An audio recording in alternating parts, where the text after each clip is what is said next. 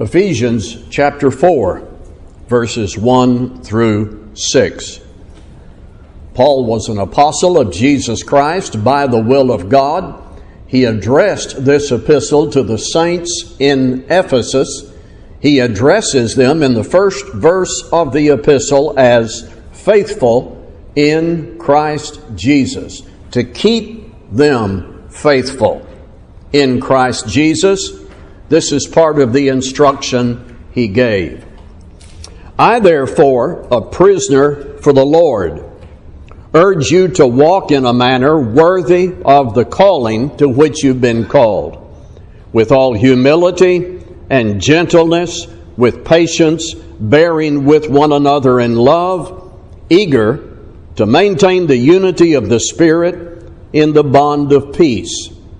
There is one body and one Spirit, just as you were called to the one hope that belongs to your call, one Lord, one faith, one baptism, one God and Father of all, who is over all and through all and in all. Please observe in verse 3 the word unity in that important phrase, the unity of the Spirit. In Vine's Dictionary of New Testament Words, a one word definition is given for the Greek word translated unity, and that word is one. In Webster's Dictionary of English Words, a condition of harmony, continuity, without deviation or change, but when change is good and necessary, we should move in that direction. I've added that last part. Paul wanted the faithful Christians in Ephesus to endeavor. That's hard work. Endeavor to keep, preserve the unity of the Spirit in the bond of peace. And every Christian today ought to gladly accept that obligation, endeavoring to keep the unity of the Spirit in the bond of peace. We're going to consider tonight what that is about. Whatever this involves in definition and detail, the Bible says that unity is good. In the King James Version, the word unity appears only three times. Here in Ephesians 4 3, again in Ephesians 4 13, and in the Old Testament in Psalms 133 and verse 1 that you may have memorized years ago. Behold, how good and pleasant it is for brethren to dwell together in unity. This is an observation by the inspired writer. There's no argument made to prove it. It is stated as something commonly recognized as good and valuable by sensible people. In our family relationships, this is commonly recognized. You know, there are exceptions, but generally people want peace with their relatives, in their marriage and in their family, between parent and child. We want peace. It strikes us as distasteful to observe families in conflict, to hear about tension and trouble in families, brothers and sisters who hate each other, in laws who are at war. All of that strikes us as distasteful. We acknowledge the value of unity in families. We believe it's good and pleasant. Now, if we see that unity is good and pleasant in families, we should see how good and pleasant unity is on the higher level among Christians. We are bound together as brothers and sisters because we have the same Father. Our relationship to each other is based on having the same Savior. Our fellowship finds its strength in what we follow given by the Holy Spirit, the teachings of the Word. There is, therefore, the highest eternal source of our relationship that ought to be characterized, obviously, by unity. Surely we see how good and pleasant it is for brethren to dwell together in unity. Have you ever been through turmoil and division in a local church? It is heartbreaking. It makes you sick. And you get to a point where you simply don't want to go to a place where you expect cold tension instead of warm and comfortable affection. I've visited churches sometimes for meetings or preaching appointments, and when you walk in the door, you can see it and feel it and, and smell the distance and the animosity, the separation. You just want to turn around and leave as you would if you had walked into the assemblies of the church at Corinth, where the atmosphere is anything but comfortable. We want good relationships. We want comfortable atmospheres. And God wants it. God wants it. Whatever unity is and however it is defined and whatever we discover in the details of it, one thing is without question it is good and pleasant for brethren to dwell together in harmony. And I'm going to fold into that something I just alluded to a moment ago. The unity of the Spirit is desired by the Father, by the Son, and by the Holy Spirit. It is desired by deity. I'm moving over to John 17. Do you know what was burning in the heart of our Lord just before he was killed? I want to frame it that way. What was on his mind? What did he want? What was burning in the heart of our Lord just before he was killed? John 17. The passage is introduced this way in verse 1. Jesus spoke these words, lifting up his eyes to heaven, and he said, and then John gives us a report of the Lord praying to the Father when the hour had come. Here's the part of it I want us to read 20 and 21 in John 17.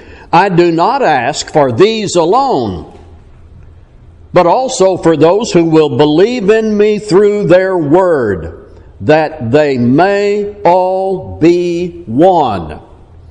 Just as you, Father, are in me, and I in you, that they also may be in us, so that the world may believe that you have sent me. This is what Jesus wanted. This is what it was on his mind before he was killed. And he knew that this is what the Father wanted. The phrase is, that they all may be one. Now, who was he talking about? He was talking about not only those disciples around him, but look at verse 20. Those who will believe in me through their word. That's us.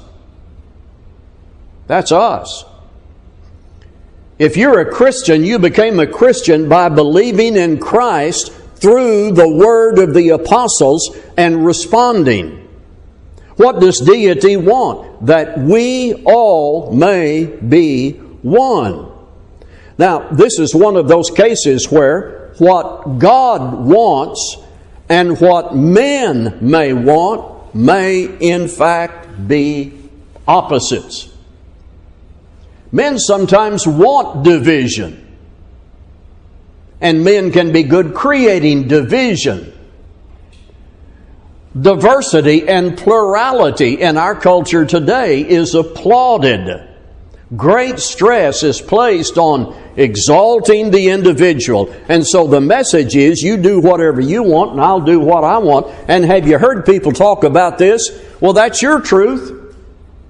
My truth is over here. Can you imagine in a math class that kind of conversation or observation being made? Can you imagine in one of Brother Grubb's math classes, he says 2 plus 2 is 4. And a student says, Mr. Grubb, that's your truth. Well, that's the culture of our time today. Submitting to authority and recognizing absolute truth is being downgraded. Many today find it almost humorous that we believe in the absolute truth of God's Word. You will hear people praise denominational division. For years, we've heard the slogan attend the church of your choice.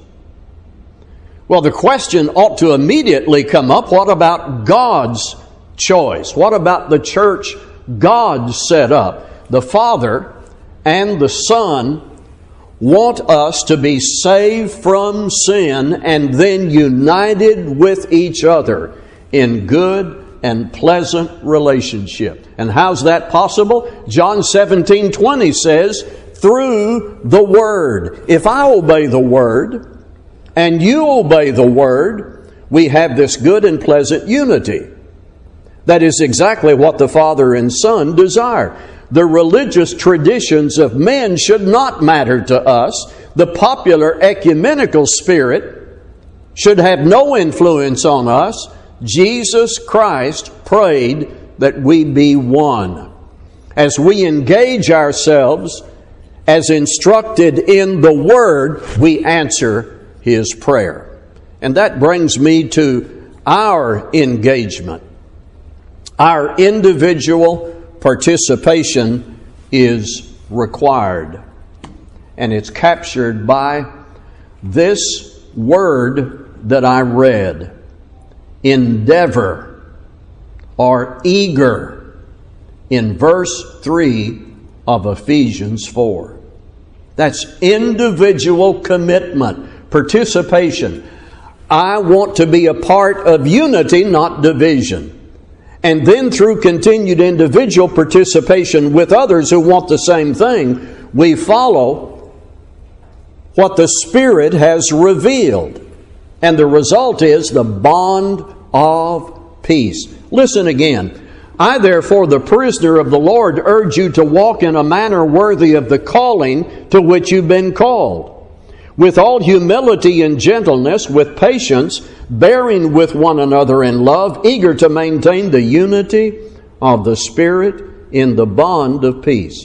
You know, right in the middle of verse 1, there is an imperative calling for individual participation and it's in a very simple word walk.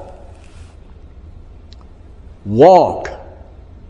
When you were baptized, you accepted the call to walk worthy of that calling.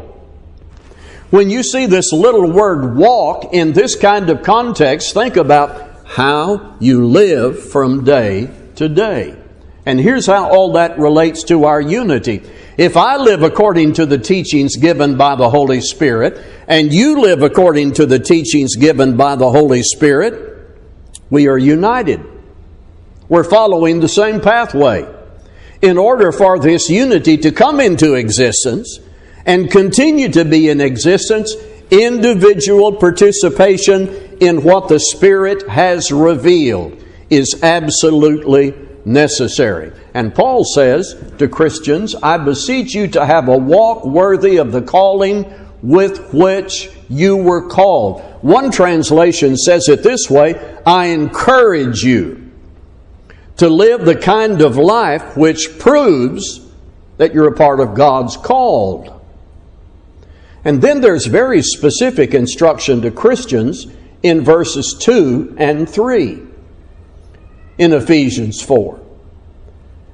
As we faithfully apply these teachings, we are endeavoring to keep the unity of the Spirit in the bond of peace. So let's consider what some of that looks like. Verse 2, verse 2, with all humility. You may have a translation that says lowliness. You know what that is? It's the opposite of arrogance. Arrogance is not conducive to unity. Humility is. This is the humility that means you know who you are before God, you know who God is, you view yourself built on the foundation of your reverence for the Maker. The lowliness here, the humility here, is the subject of another passage over in Philippians chapter 2, verses 1 through 4. Let's visit that for a minute and you'll remember it. Philippians 2. So if there is any encouragement in Christ, any comfort from love, any participation in the Spirit, any affection and sympathy, complete my joy by being of the same mind, having the same love, being in full accord and of one mind. Do nothing from selfish ambition or conceit, but in humility count others more significant than yourselves. Let each of you look out not only for his own interest, but also for the interest of others. I need an example. Paul says, here it is.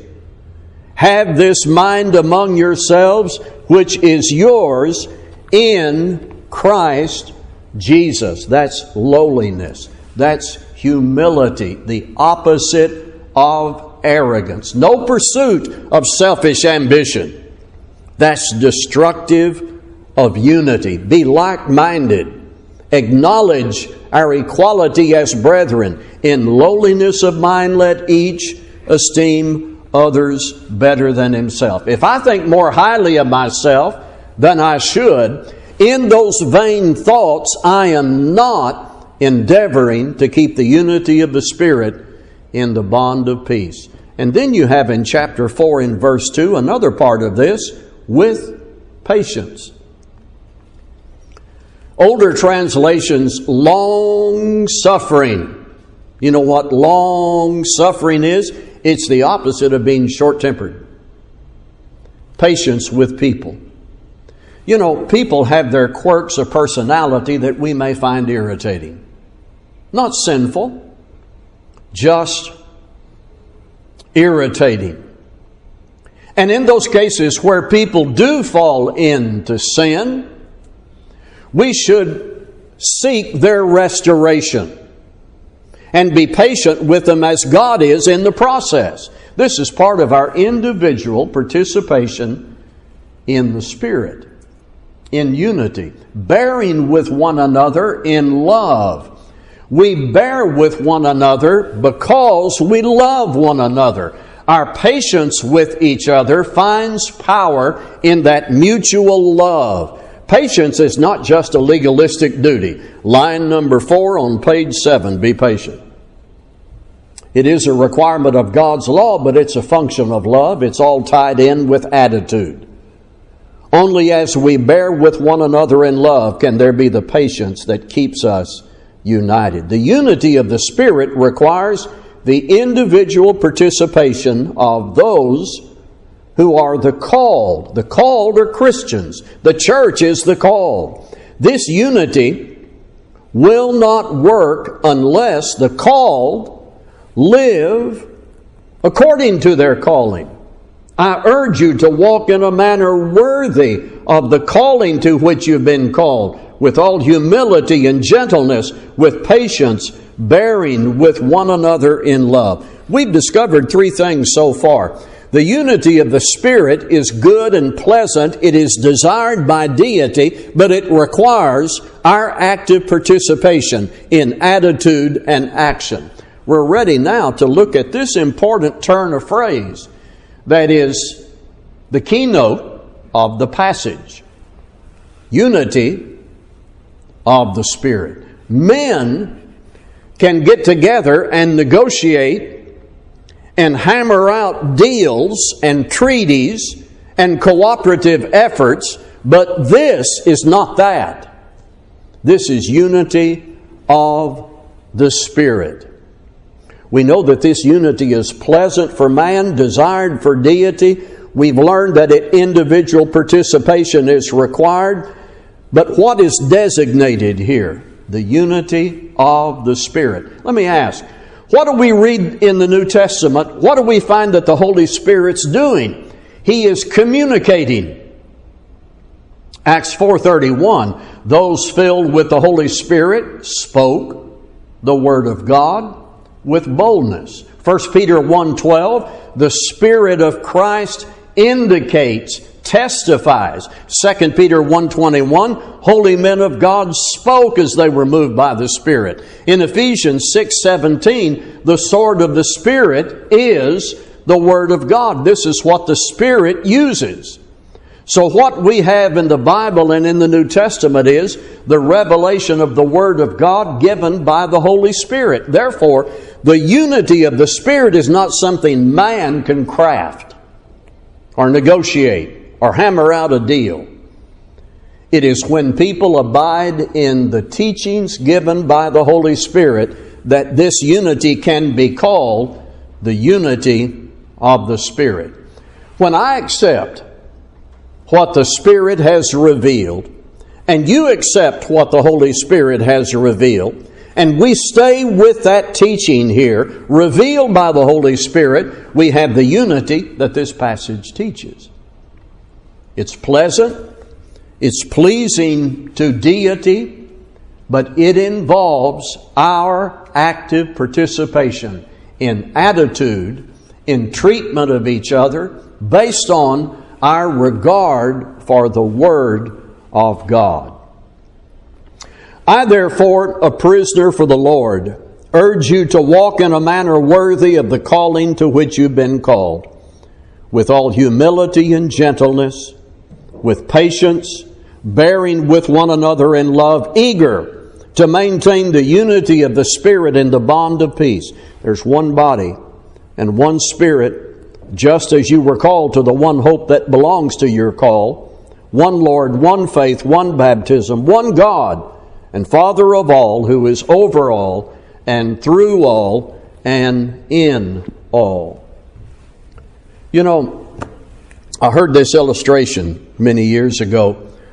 Snowflakes are one of nature's most fragile things but just look at what they can do when they stick together. We, God's people, can stick together. It is pleasant. It is pleasing to deity. It requires our participation, endeavoring to keep the unity of the Spirit in the bond of peace. Verse 1 shows God is calling people. Through the gospel, God calls sinners to renounce their sin and enter into Christ. Once that calling is accepted, you make your exit out of sin through baptism into the body of Christ. There, with the others who are called, you can endeavor to keep the unity of the Spirit in the bond of peace. We need to make that choice day after day in attitude and action and reaction. The unity of the Spirit. Let's be standing as we sing.